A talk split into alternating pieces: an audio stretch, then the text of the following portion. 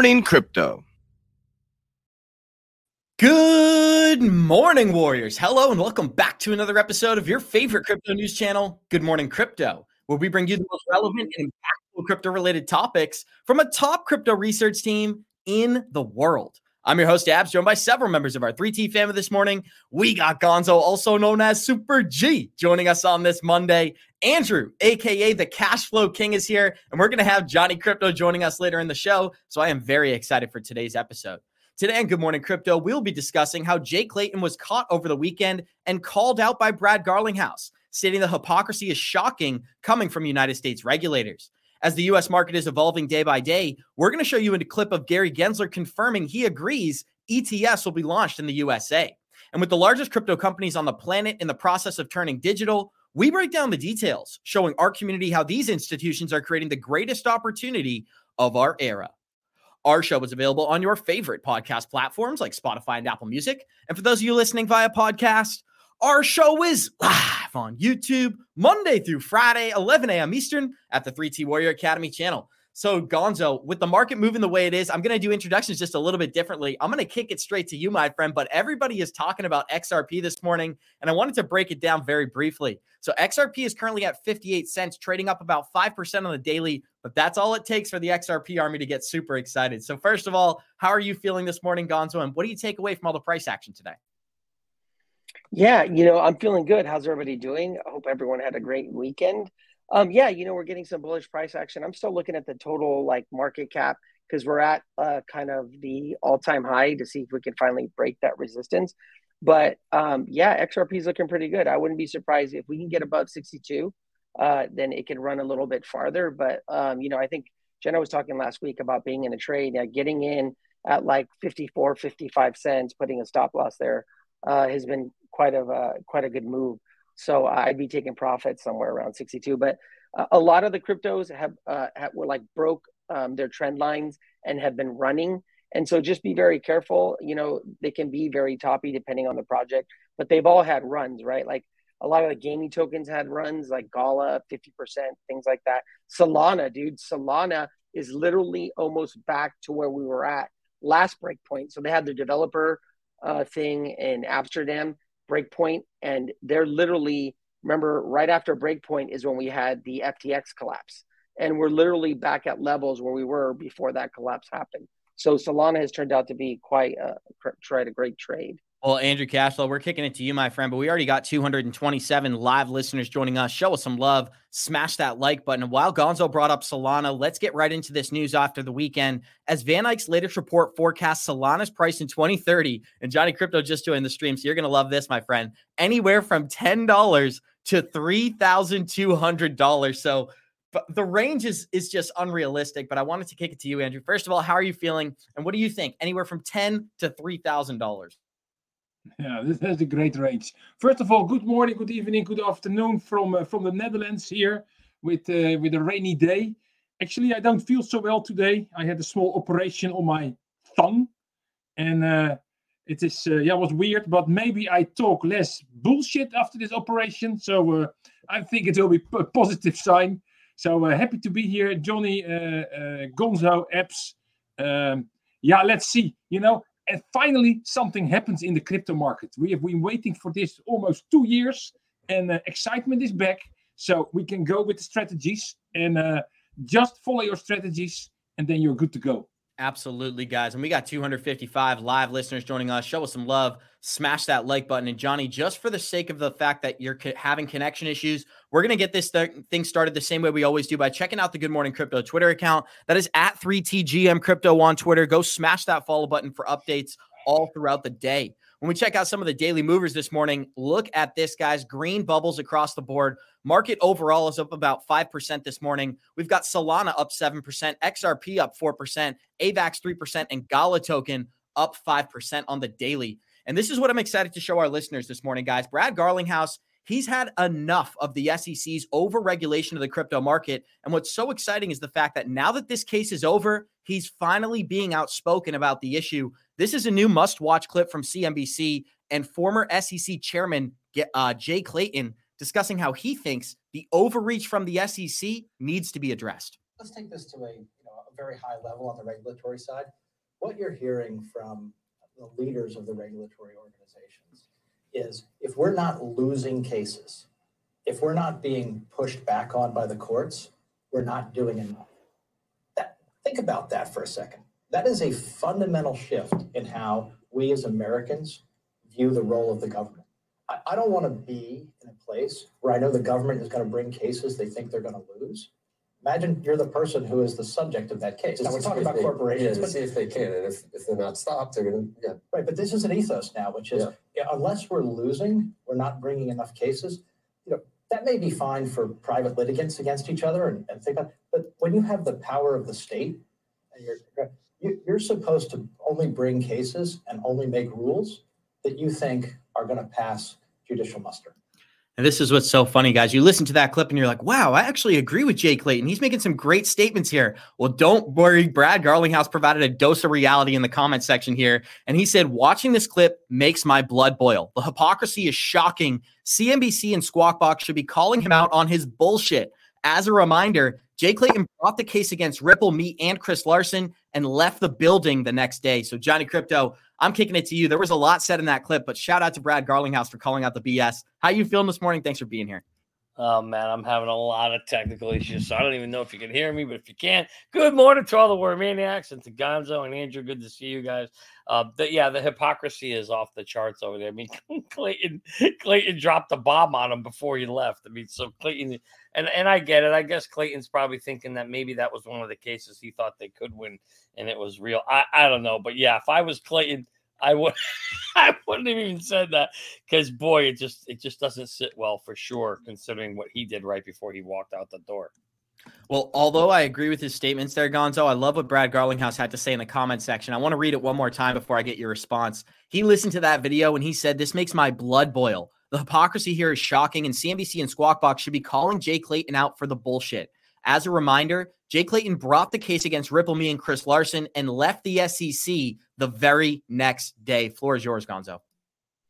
Yeah, I mean the the hypocrisy is like off the charts, but what do you expect from like the SEC? You know, uh, I mean, considering that he's mentioning like what happens with these companies when they get sued, that's exactly what he did to Ripple. Like there was no fraud involved in that, and the fact that they took it a step further, right, and tried to go like, um, you know, we know that's gone away now, but like they charged them specifically, right? It wasn't even about charging Ripple. They went after Brad Garlinghouse and Chris Larsen, right?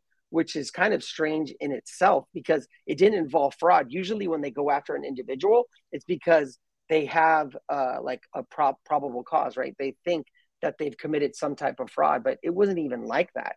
And, and the fact that the media just kind of gaslights them and they never challenge him on the fact that he, you know, triggered this lawsuit right? But you know, what do you expect from him? Like, you know, he was involved with Bill Hinman and ETHgate and everything that happened. Because remember when that video, I don't know if it's still on the SEC website, but he would give speeches, Jay Clayton would, and he would talk about like, you know, for more clarity, look at this speech, right? He he would refer to the speech that was on the SEC website. So, dude, it's hypocrisy, it's corruption, but like, what do you expect, right? I, I don't expect anything less. Andrew Cashflow, give me your take. And then I'm about to show a video of Brad Garlinghouse and the innovation that's taking place today. He's discussing how, for the first time ever, retail is front running institutions and people like us are going to make a massive amount of wealth due to that fact. But before we get into it, what's on your mind, Andrew? I thought Jay Clayton also needed an operation on his tongue. But, you know, for me, this, this, this, this guy, he is such a, yeah, sorry to say, a loser, you know? to to start a lawsuit and the day after you you you you you leave the organization so you give the the the, the shit you give to uh, uh, uh, Gary Gensler who actually happily took the shit and and then he's, he's starting to do do the stuff and then this this Jay Clayton almost does like he doesn't understand and he doesn't know and it's you know it, it indeed this this is corruption, and I'm happy with with uh, with with uh, with Ripple XRP, Gary Gensler, uh, with uh, um, um, with with these guys that that at least put some pressure in in in in in front of the SEC, you know, and last that that uh, the the the retail is front running the major institutions, you know, this is inevitable because in, in the past you needed a lot of equipment and stuff to to to build something which was only possible for major companies. Nowadays, everybody with a, with a with a laptop or with a computer and, and, and, a screen can can build stuff. And this goes so fast. And even with the with the open source communities within software, I think it's hardly impossible to keep up the speed that, that major companies used to have to be front runner of, of the of, of the normal public. So we we ain't seen nothing yet, and it will go faster and faster and faster because also AI will become available for the public. And a lot of people are afraid for AI. I'm not. You know, it will give also the power tools to the to the public, at least to defend our position and and and get at least the control over over our own money. And that that's what it's all about. Absolutely, Andrew. I couldn't agree with you more. And there's a $2 billion investment that just happened into AI over the weekend. But Gonzo, I want to kick it to you for a different approach to this video before we move on. Think about this aspect of it. Jay Clayton is representative of who's putting money in his pockets. And what this tells me is the people who are paying Jay Clayton are ready to be optimistic about this technology. What do you think? He's calling out the SEC's overreach, and we already addressed the hypocrisy. What do you think about that second aspect of it? The people who are funding Jay Clayton are now undergoing a fundamental shift. Well, yeah, because you know we've always talked about that. That you know once traditional finance got their hooks into these things, that's when we were going to start to see like regulatory clarity. We were going to start to see the narrative shift, and we've seen that ever since Larry Fink came out. And when did we ever believe that Larry Fink was going to come out and say that cryptocurrency? He didn't say Bitcoin. He said cryptocurrency was a flight to safety, right? He compared it to gold and bonds right? When did we think we are going to see that? And once he did that, right, it, it's it's going to be a continued narrative, a continued narrative. Once we get the spot ETF, we're going to get an Ethereum spot ETF, and then you're going to see the other cryptos, whether it's a group of them, right, or XRP by itself, or maybe it's like a group of them together, right? You've already seen Grayscale start talking about kind of different other projects that they want to kind of group together into the next kind of spot ETF. Um, but it, it's it's literally that narrative is going to take us into the next bull run. Johnny, and excuse me for that, guys. We got 390 live listeners joining us. Show us some love. Smash that like button. Everybody's watching the XRP chart this morning. It is not the day to be overly optimistic. We're going to talk about how 2024 is when the price action is really going to come into XRP. And we have the proof about liquidity and money entering this market that's really going to change things for cryptocurrency. And guys, this is what I want to get Johnny Krypto's comments on because that was an important Jay Clayton clip, right? That's not the most important clip of the day. This is the most important CNBC clip of the day, as Jay Clayton was actually being asked about the lawsuit he filed against Ripple, and he followed Gary Gensler's rulebook here. Say a lot without saying anything. One thing, because it's it's something that your critics uh, seem to believe uh, which is that uh, in your final days at the head of the SEC, the SEC brought a case against Ripple. Uh, now you're advising some other companies uh, in this space, and uh, they point out. I'm getting a low Wi-Fi signal, so I'm going to kick it to you. Once this Wi-Fi is back, I'm going to play the remainder of this.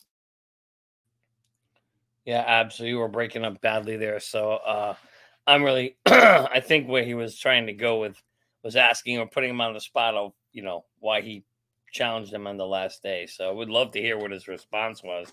Uh, if you're back and we're able to hear it, I don't know if you're able to play it or not to finish off the statement. But you know, as we said Listen, earlier, you know what? We call it a cheap plug. Let's talk about 2024. I'm, I'm getting low Wi-Fi signals, and for anybody who's new to the program, this is typical for Good Morning Crypto, guys. The Wi-Fi comes in, but in a couple of minutes, it will be right back to normal. And Johnny, let's talk about exit plans for 2024. And I'm not talking about cheap Merlin plugs. I'm talking about our listeners making money in this market, and the only way you can do that is taking profit on the way up. What we're going to show you later in the episode is a clear video from Larry Fink explaining his optimism for 2024, explaining how there's nearly a trillion dollars in government stimulus ready to enter this market. So if that's not an alley oop, I don't know what is, Johnny Krypto. But the floor is yours, my friend. And once I'm back, I'll play that video. Well, I think that's huge, as because you know one of the things that you know I try to talk about, I try to remind people all the time that in 2020, people forget that there was a major major stimulus and printing uh, event that happened because of the C word. So they were printing out money like they had never printed before. and that money got to go in a lot of places, and crypto was one of the beneficiaries of that money. And I've always wondered in the next bull run, let's hope we don't have another C word again. And we know that the Fed is not in the mood of printing. It's just the opposite, right? The printers are turned off. So the question is, where is the money going to come from? And, uh, you know, the Bitcoin ETF certainly would be one liquidity event that would bring it in. But the question is, will the government also have an additional liquidity event? So um, I'm not sure Larry's referencing and how he already knows that a trillion dollars is coming. But if you got a video and we can hear it, that'd be great because that would be very, very interesting for him to be giving us a signal that far in advance. That, that would be very, very, uh, you know, very, very interesting to know how, how he knows so far in advance that that's coming. And I see your signal. Okay, you still can't talk. Your mouse battery died. I get it. Yeah, I'm with you. I got it. So anyway, I you think, know, go ahead, Gonzo. no, I was just going to add. Look, um, there's there's money to be made in the market, right? Like uh, I was seeing some comments like if you're trying to collect, whether it's Bitcoin you're trying to collect, Ethereum, maybe it's XRP that you're trying to collect, right? Um, there there's money to be made where you can get into these swing trades, right? Where like you know we were talking about Solana at 1750. Now look at it, it's at 35, right? You could be pulling profits and then taking those profits and putting them at XRP, not with like all your position, but with the small part of your uh, of your money. Do some swing trades and collect what you want to collect. In this case, XRP, right? Because we were talking about render. We gave it to the community at 40 cents. It was like it's like it peaked out like at two dollars and seventy cents, two dollars and eighty cents. I think this morning. So there is money to be made, and you can take that extra money that you make and you can put it into XRP, right? Because Yep. it's still not like it's some astronomical price, right? Like that that's going to come next year. And what Johnny's talking about, as far as like you know, we've seen a pattern of the altcoin kind of bull run really doesn't happen unless like the Fed starts cutting rates, right? In 2019, it was literally like a month after the Fed started cutting rates and we were able to get liquidity in the market that the altcoins really started to outperform Bitcoin and really start to take off, right? You think that they're taking off now and we've gotten some pretty good gains, but I'm telling you, it's nothing compared to what could happen once the Fed starts cutting rates and people start getting uh, further down the risk curve, right? You're going to see this stuff really, really run. Thank you so much, Gonzo. And that's why I got the best crew in the game, guys. We are the top crypto research team on the planet, or at least we're on our way there. And we got 429 live listeners joining us. Show us some love, smash that like button. I love you guys. Check out this latest video. This is from the CEO of BlackRock, Larry Fink, explaining how $700 billion of government stimulus is going to enter the markets in 2024. Here we go. a hard landing? All right, so are you expecting a hard landing or a soft landing in the United States, or you just can't project? I would, I do not, uh, we will not see a hard or a soft landing in 2024. Um, The amount of fiscal stimulus that is just entering the economy, which is very inflationary, the CHIPS Act, the IRA and the Infrastructure Act, about $970 billion. The largest peacetime, non-pandemic moment of fiscal stimulus. At the same time, our central bank is trying to ar- arrest the economy. And, and, and so that's, that, that's just hitting the J curve. So you heard that right there, Johnny. That's just hitting the J curve. I said 700 billion. That is 970 billion dollars of government stimulus ready to enter this market. Andrew Cashflow, I'd love to start with you and we'll kick it around the group. you know and that is a lot of money 970 billion and what, what i'm actually a little bit wondering is we, we see overall we see the stock market a little bit going down. So really anticipating on this news is isn't the stock market n- not at this moment. So i'm really wondering what will happen. They always say uh, um, go away in may but remember come back in september. And actually we are not doing so well with actually with with stocks. However crypto seems to be coming up. And what we already said several times is you know we need new liquidity in the market to get prices up you know? We need to go back to that uh, yeah, amount of money before uh, the, the the prices can can go up because it's just an, an a simple uh, cal- calculation uh, uh, uh, thing. And yeah and we go from there. So we'll see. Um, I'm also wondering what will be with with with the interest increases. Will, will they continue or not? Because how, how to balance an interest increase with stimulus? I mean, that is driving a car where you push, push the brake and the gas pedal. So I'm not so sure what will happen here, but uh, yeah, we'll see. Andrew Cashflow, one thing's exciting right now. The sentiment of the market is changing before our eyes. And I saw this this weekend, Johnny. I immediately thought of you. So I'd love to kick it to you for some comments here. There's a really friendly user I have on Twitter. His name is Crypto Heavy. Go follow this guy. He always tags me in fantastic comments. He tagged me in this chart over the weekend. And look at this, Johnny. It is a correlation between the psychology of the market chart that they hand out on Wall Street and the Bitcoin price chart. And as you can tell, we are through the anger, through the depression and into the disbelief phase, at least according to the price chart. So before we get into some Ripple content, we're going to talk about Gary Gensler changing his stance on ETFs as well. But look at this, guys. If this isn't a sign that our users are about to make money, I don't know what is. We are entering the disbelief phase. Then comes hopium, optimism, belief, thrill, euphoria, and your exit plan. Floor is yours, Johnny.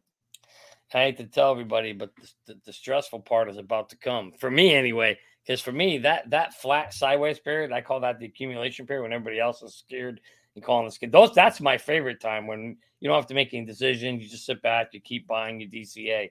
But soon, soon, and you know, that could be the next three to six months, we're gonna start going into this exact euphoric state where they're gonna pump this thing like they've never pumped it before. And that's when you have to be ready. That's when you gotta be on your game. You gotta be paying attention. That's why we created Merlin, because when that thing's going up, if you aren't exiting, then guess what? You're going to be somebody else's exit liquidity. So you either better get out or somebody else is going to get out with your money. And that and that's kind of what Gonzo was referring to a little bit earlier. Is you, you have to take profits. You can't think and get into this mindset that this is going to go up, up, up forever because that's what a lot of people think. Everybody's like, Johnny, why would I sell? Why would I have an exit plan? Well, here's why. Because I know everybody thinks, you know, all their coins are going to go to, I don't know, let's say they think XRP is going to go to 100 or 1,000. That might take 10 years. And the road to get there isn't straight up. It's up, it's down, it's up, it's down. And there's opportunities to take huge chunks, sometimes generational chunks of money out of there and then reinvest them either in back into crypto or someplace else. And you know, that that's how the smart money does it. The smart money takes out at the top of that chart abs.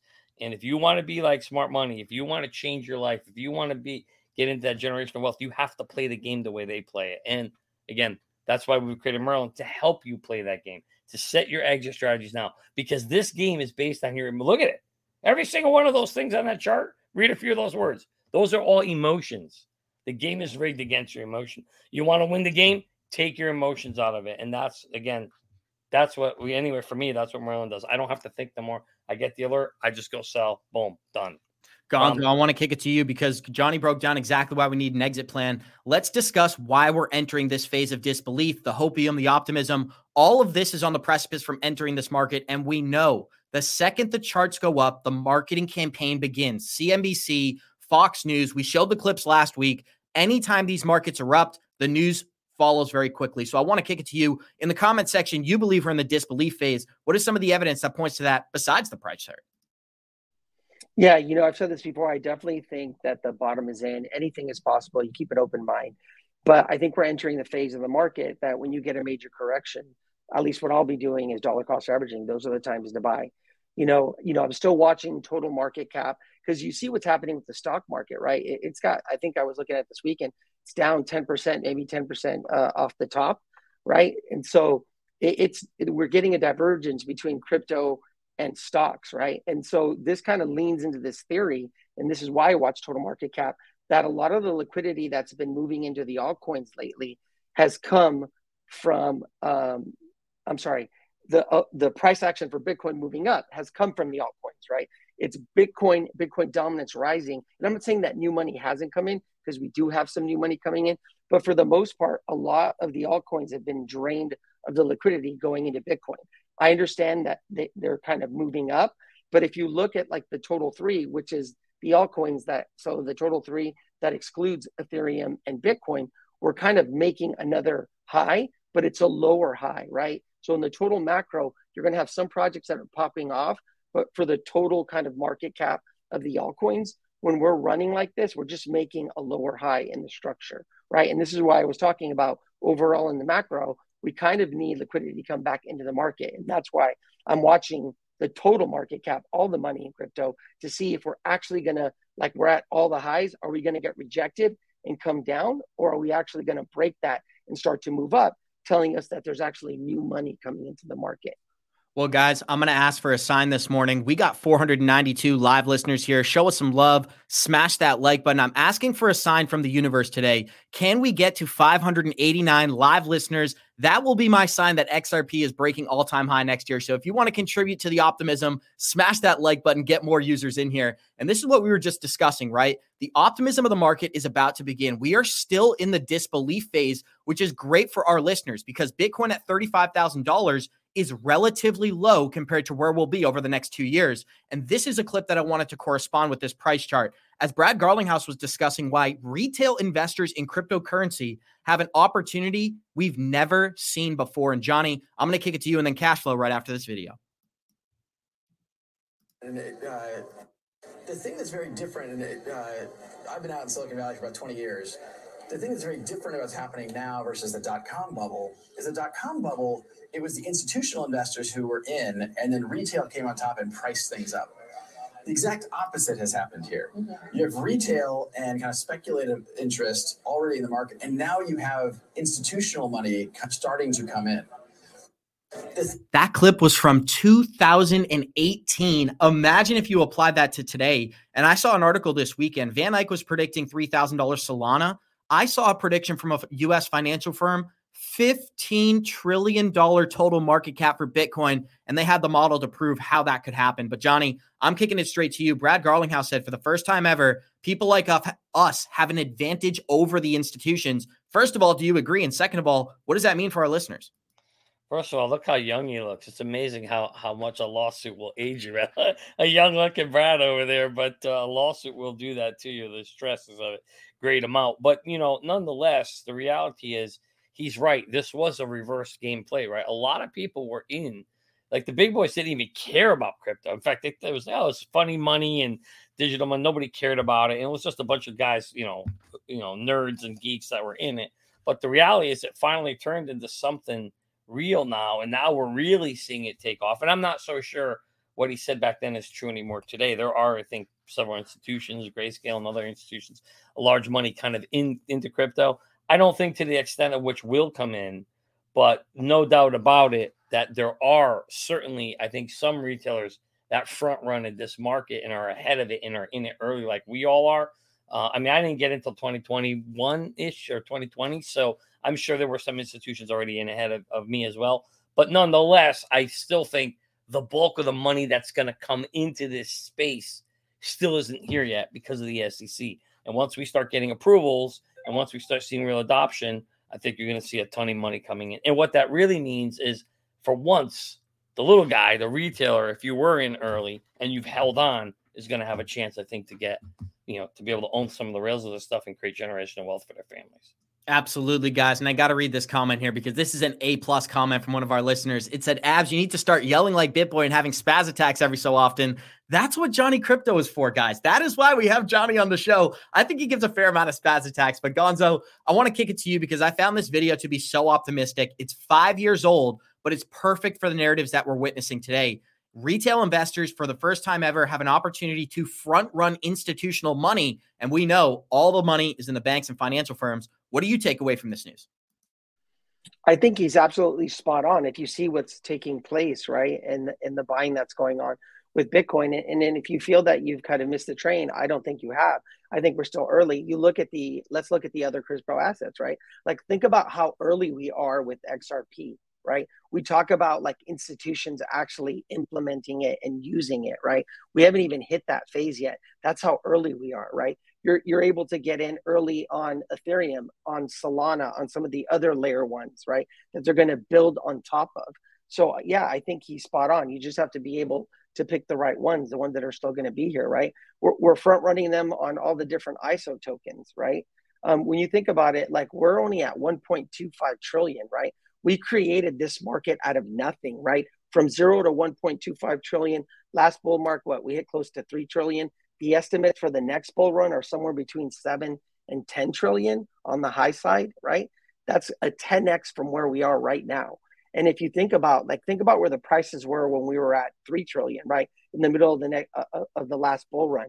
So now imagine 7 to 10 trillion what the prices are going to be, right? And I'm not I'm not, you know, telling you to go ahead and FOMO in. You still have to have your investment thesis, but like that's where we're going. That's that's where the future is, and and I just believe that we're very very early. We're just in the space, so it feels like we've kind of missed it, but um, but we're still very very very early.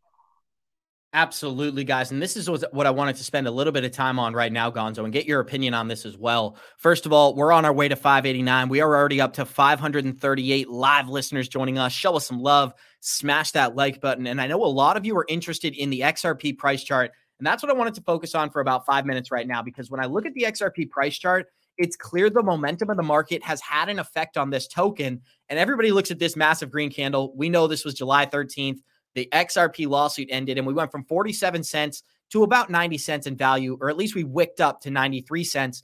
What we're really waiting for is sustained value. And I think that comes through utility, Gonzo. But for right now, Bitcoin controls the market. And that's why I broke down why Bitcoin reaching a trillion dollar market cap could have a massive impact on tokens like XRP. And when I defer to people like Waters Above, they say that if XRP reaches 70 cents in December, all it's going to take is a $50,000 Bitcoin to get us there. So First of all, when you're looking at the XRP price chart, 2024 is very optimistic. But do you think we have another back test before we enter that bullish momentum?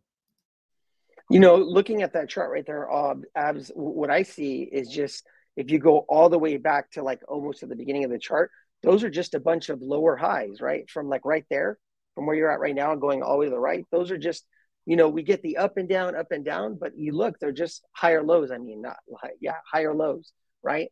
And so to me, it's just building kind of a base. Like anything can happen, but you know, I don't I don't think we go back to like the the 41 cent level. I think that's where the major support. Let's say we get something crazy happens where Bitcoin decides to drop down to like you know after it, it runs up to let's say 50k gets a 50% correction we come back to 25 let's say we come to 20 then xrp is going to run with it so if it corrects it comes back down to its support which is somewhere between 40 50 40 or 50 cents. So I, I still think, you know, uh, definitely there, there's opportunity, but like, you know, we're just building structure. XRP moves like this, right? Like we move sideways for the longest time and then it rips up, right? And then we come back down and we find the new support, right? But I think the days of like 20 cents or all that, I, I think those days are gone. I mean, obviously, anything is possible in the matrix, but for the most part, um, I, I think those lower lows are, are kind of gone and something in the past. Well, $970 billion of stimulus is coming into this market, Johnny. And we know crypto's only going to get a portion of that. But what I wanted to spend a little bit of time on is think about this. The total market cap for XRP today is $29 billion. Right now, BlackRock has 10 trillion in assets under management. And this token during 2021, with the SEC lawsuit, with all the mainstream narratives against the XRP token, still reached $1.90. So, what does that tell me? When bullish momentum enters this market next year, we are going to see XRP break past that $1.90 point and eventually, in my opinion, test all time high. Is that what you're seeing before we kick it around the group, Gonzo? Yeah, you know, I, I think so. I, I think um, you, you know we're going to hit certain resistance levels and you're going to have people that have been holding this token for a long time and there is going to be some profit taking because they've just been if they weren't taking profits then you know they're going to look to take some profits. So there are going to be certain levels that we break. But yeah like the like like i said what i'm waiting for is for liquidity to come back to the market for the fed to start cutting rates for these altcoins to really start ripping up right? Because for now like uh, bitcoin dominance is rising the price of Bitcoin is going to rise and it's still going to continue to suck the liquidity out of the altcoins, right? But there's going to come a point where it's a shift, right? When we get one more correction before the halving and then we start to run up, eventually the altcoins will do better than Bitcoin. So, yeah, I, I mean, yeah, like, but I, I think that's all for next year because we still have to look at the macro, right? Look at the stock market, right? What's going on with the stock market? Yeah, I get we get the Bitcoin ETF narrative, right? And what's going on but at some point, we have to see how Bitcoin's going to react to the macro, right? It's, it's not even a crypto issue anymore, right? It's, it's what's going on in the environment. Is the Fed going to raise rates one more time, two more times? What happens next year? How far down is the stock market going to go or the NASDAQ going to go? And then how is that going to affect Bitcoin, right? So um, I think all those are questions that are going to get answered next year as we get the spot ETF um, approved and then kind of what happens after it gets approved, right? Like, what what does that correction look like? Gonzo, you make a great point, but this is what I wanted to focus on for the next couple of minutes because I prefaced this video by saying this is the most important video of the show. And then we got tech issues two minutes later. So we ended up not playing this video, but believe it or not, guys, this is something I was very excited to play during the episode. And it's Jay Clayton being asked on CNBC about his relationship to, first of all, the Ripple lawsuit. And remember, he exited the next day. Here we go. One thing, because it's it's something that your critics uh, seem to believe uh, which is that uh, in your final days at the head of the SEC, uh, the SEC brought a case against Ripple. Uh, now you're advising some other companies uh, in this space, and they point out or suggest that this is a conflict. Well, Andrew, let me say that we, we brought a number of cases during my tenure at the SEC in the um, ICO space, um, offerings and securities that we're not following our, our rules around registration for wide distribution to the public. I'm not going to comment specifically on the case you mentioned, but in terms of my after government uh, service in the space, what I can say is that the, the companies that I advise, um, uh, you know, I don't want to be, be promoting them, but uh, one is an institutional asset manager, another is a is a uh, uh, what I would call an infrastructure buyer.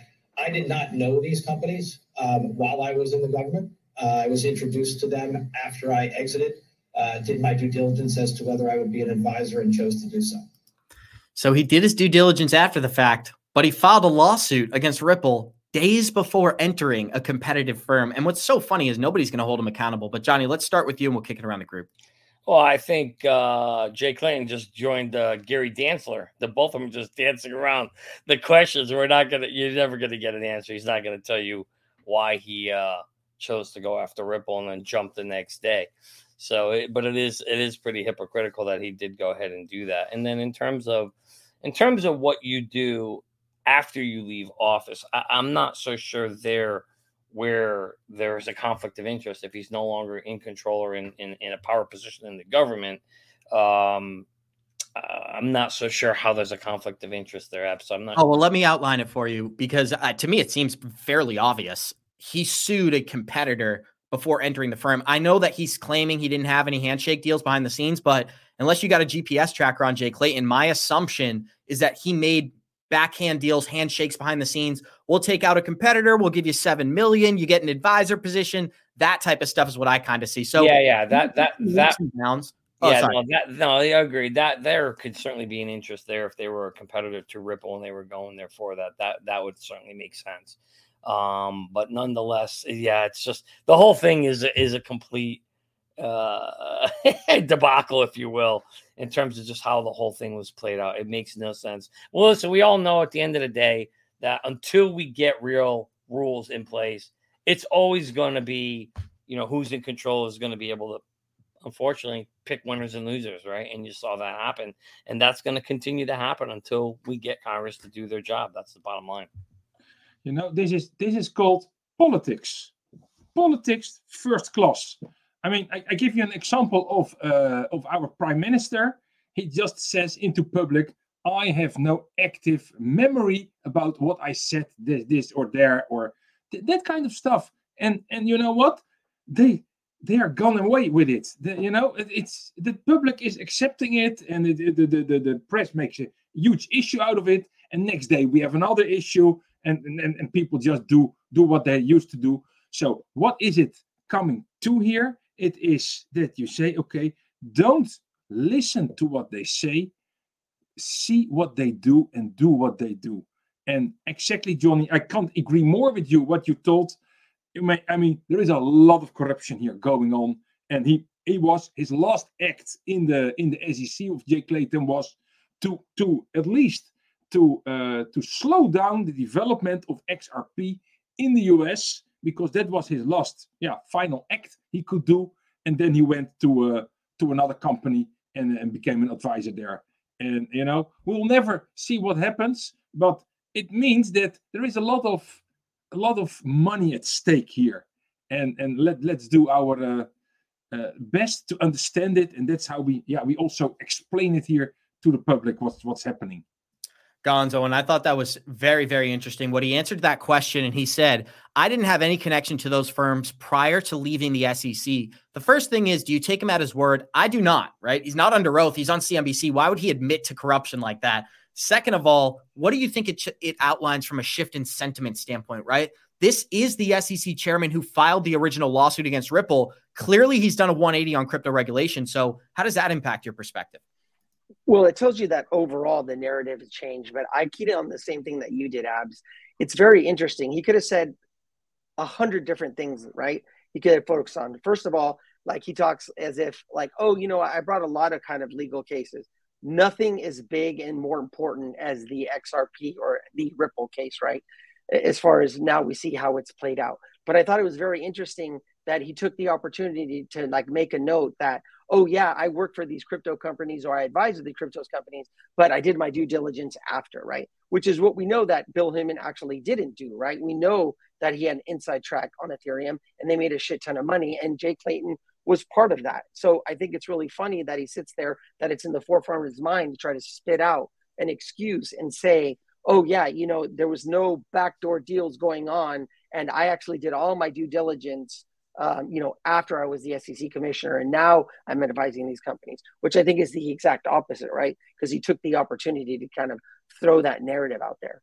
I completely agree with you, Gonzo. And I love this comment from Jim Cramer in the live chat. First of all, Jim Cramer, shout out to you being bearish a month ago. Nothing but bullish price action sense. So I hope you're bearish going forward. But he said, This is my favorite lineup. Anytime we got the group on the show, I'm super excited for the episode. And check out this latest clip before I kick it back to the group here Brad Garlinghouse is explaining exactly what Ripple does as a company, and I'm going to explain how that can impact the price of XRP.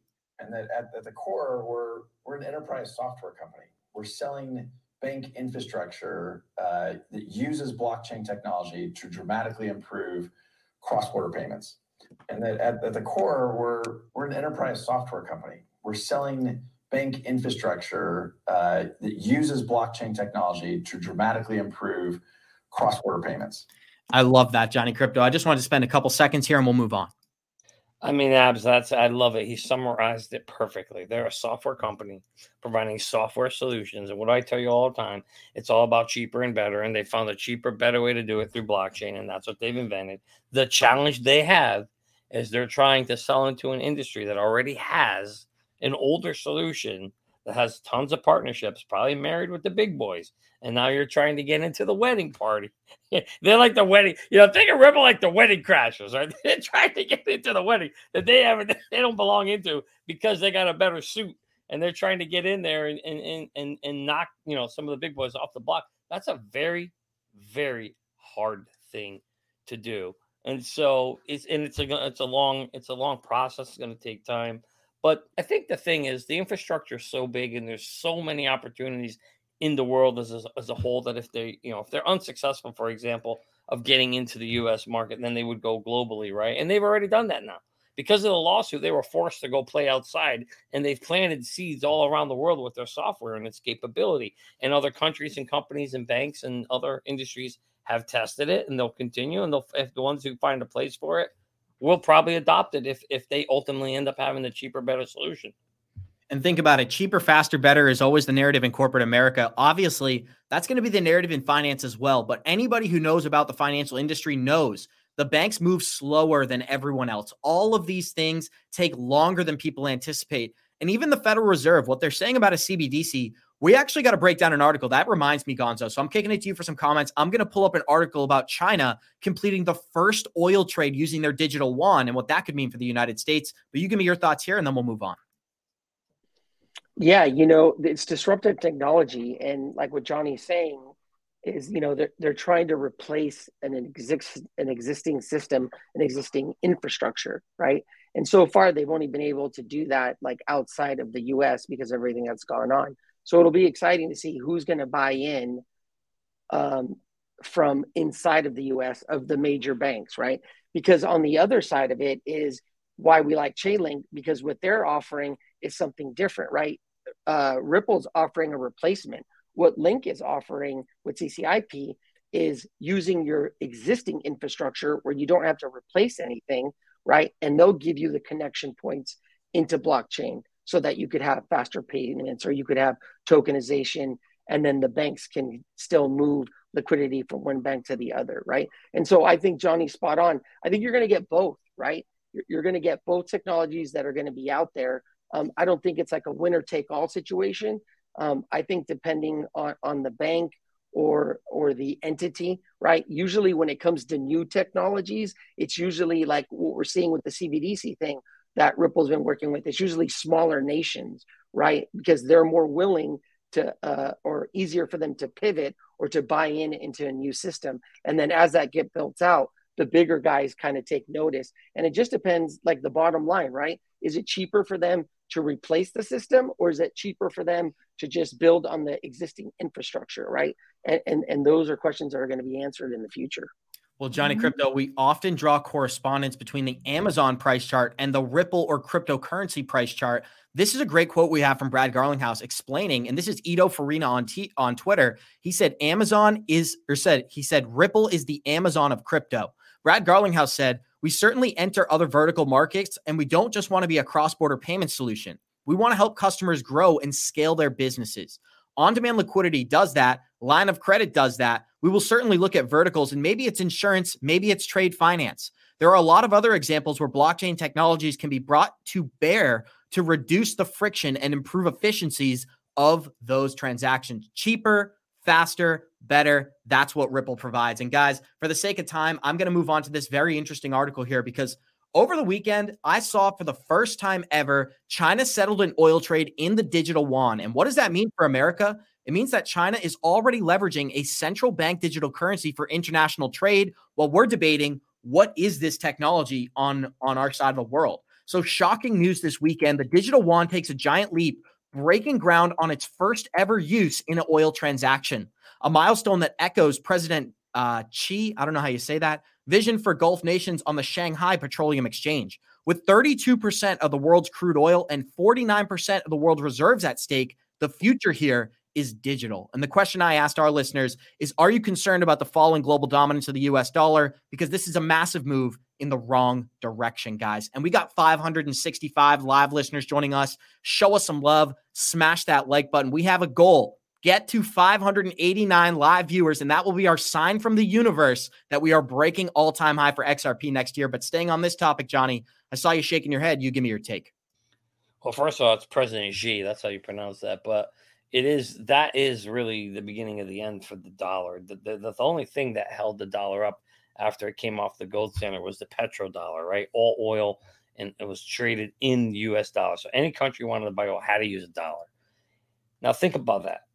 That means every country has to hold dollars on their balance sheets. They have to have dollars in their bank account. Okay. Now, if you can buy oil in some other form, in some other currency, i.e., this the, the one CBDC one, well, that there that tells you right there that well they're they're testing it out, they're preparing it, they're showing you there's another alternative. Now, at that point, air grounds there, that's just going to continue to rise over time. And at some point in time, that will, and we know it. We already know the BRICS have formed um, a challenging world reserve basket of currencies to, to challenge the dollar.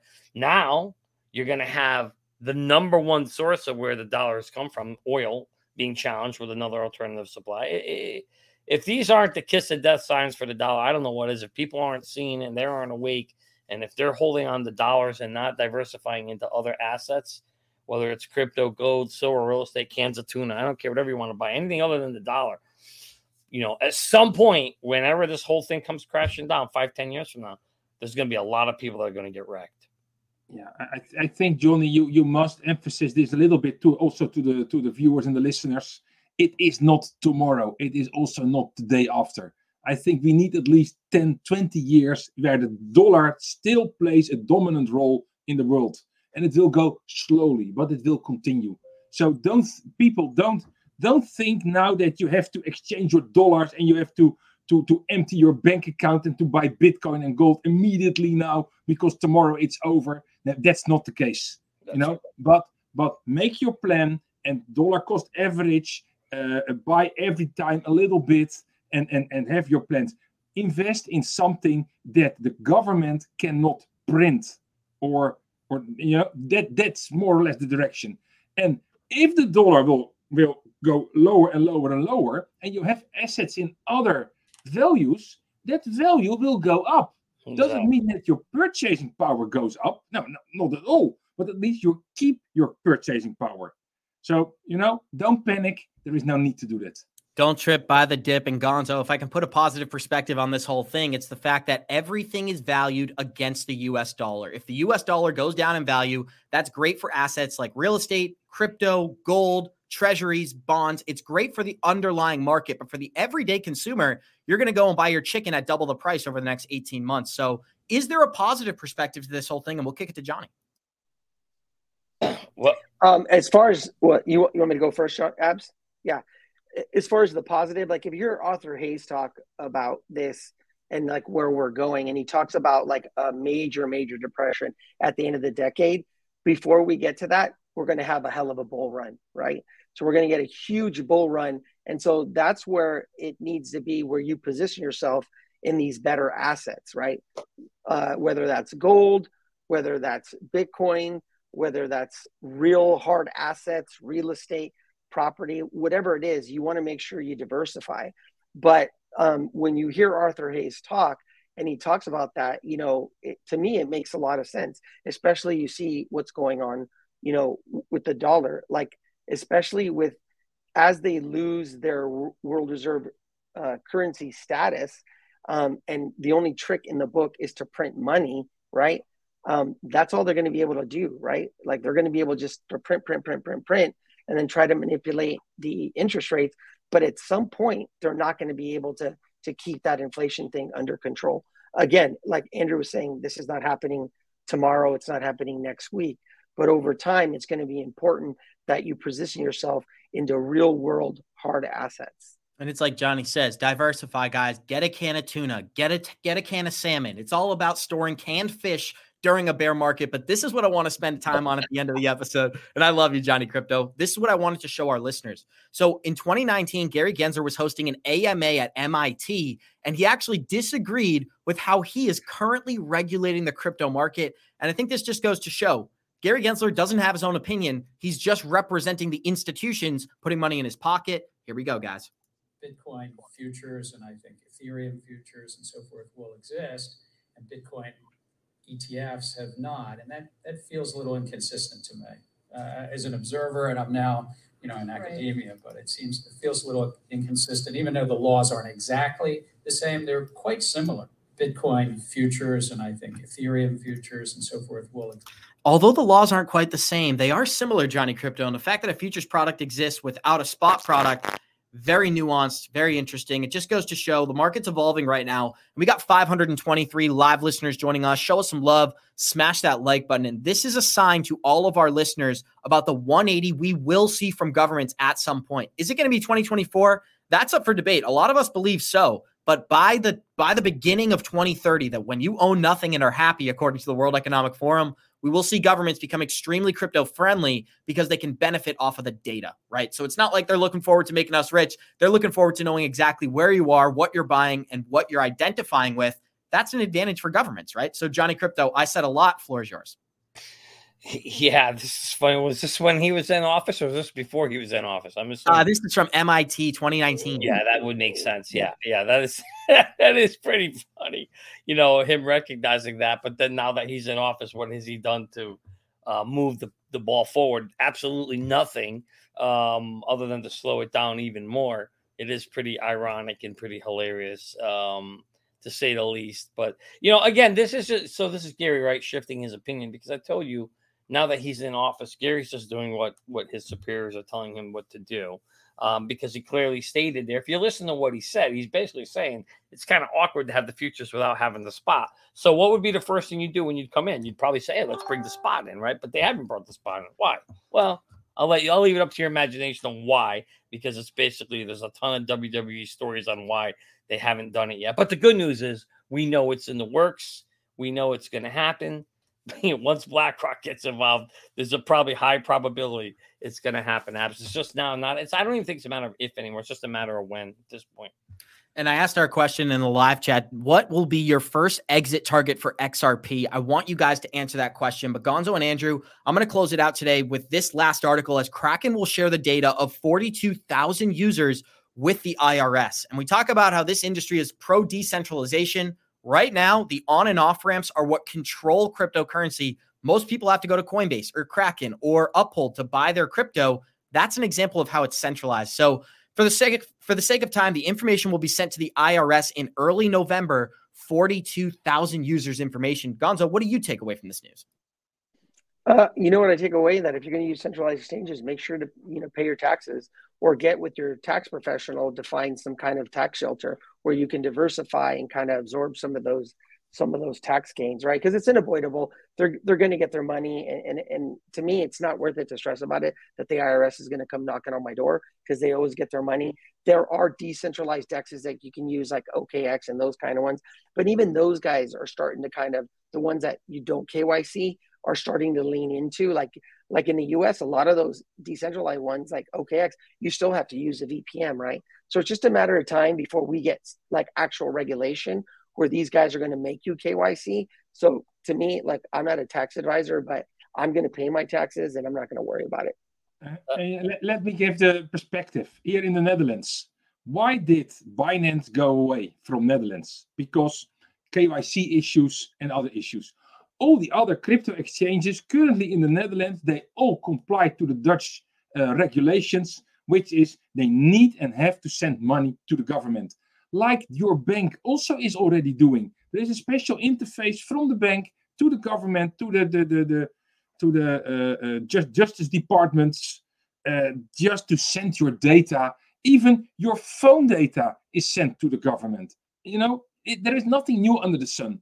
So don't think that with crypto your privacy is respected. No, not at all. And I don't care what what what what uh, uh, Gonzo says. Just pay your taxes, do your thing, and and and go with it and uh, and make and make your profits. I love that, Andrew and Hey, Johnny. Abs. Oh, go ahead. Hey Abs, just so you know, so I got this article or I got an email from Kraken too. And this just just to kind of go a little deeper to help people understand, this isn't moving forward. This is actually going backward. They're actually going after and they forced Kraken to give over all sales of anything that you've done from the year 2016 to 2020. So think about that. If you decided you were going to get it on skirt around not paying your taxes and you thought you're in the safe now because it's 2020, what are we, 2023, right? Don't forget the IRS can look back seven years. They're going back seven years, all the way to 2016. So if you owned crypto back then and you did trades and you made profits and you thought you skated away, well, you just got snagged because they're going to report everything. And they're, so, so the bottom line is this: whether you're on a, a a a- I'll say uh, a centralized exchange, a decentralized exchange, whatever you're using, don't think you're going to be able to get away from taxes. You're going to get snagged sooner or later because everything's traceable. The best thing to do, whether you're on a, a decentralized or a centralized exchange, you better report. Al Capone killed a bunch of people, did a lot of criminal activities. You know what he went to jail for? Tax evasion. Taxes. You didn't go. To, they always get you on taxes. Pay Yep. your freaking taxes. If you're watching this show, you're a fool if you don't pay your taxes. I submitted all my taxes, whether it's a, de- a decentralized exchange. You have to do that, guys. Don't try to cut corners there. You will get caught.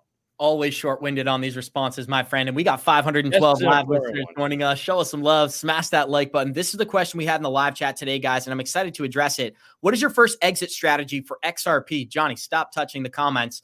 The first strategy, what is your first exit target for XRP? I had four options listed plus $25. 34% of our live chat is waiting for $25 plus to take their first profit.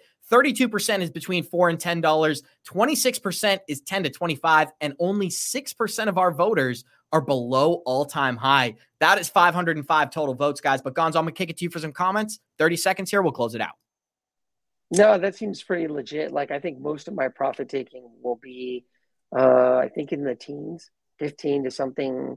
Uh, will be the most of it as I scale out. So pretty accurate.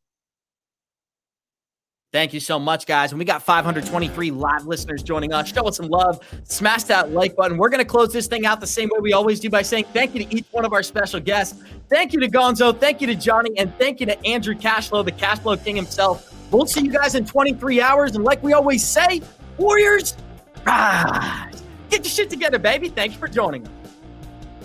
Let's go.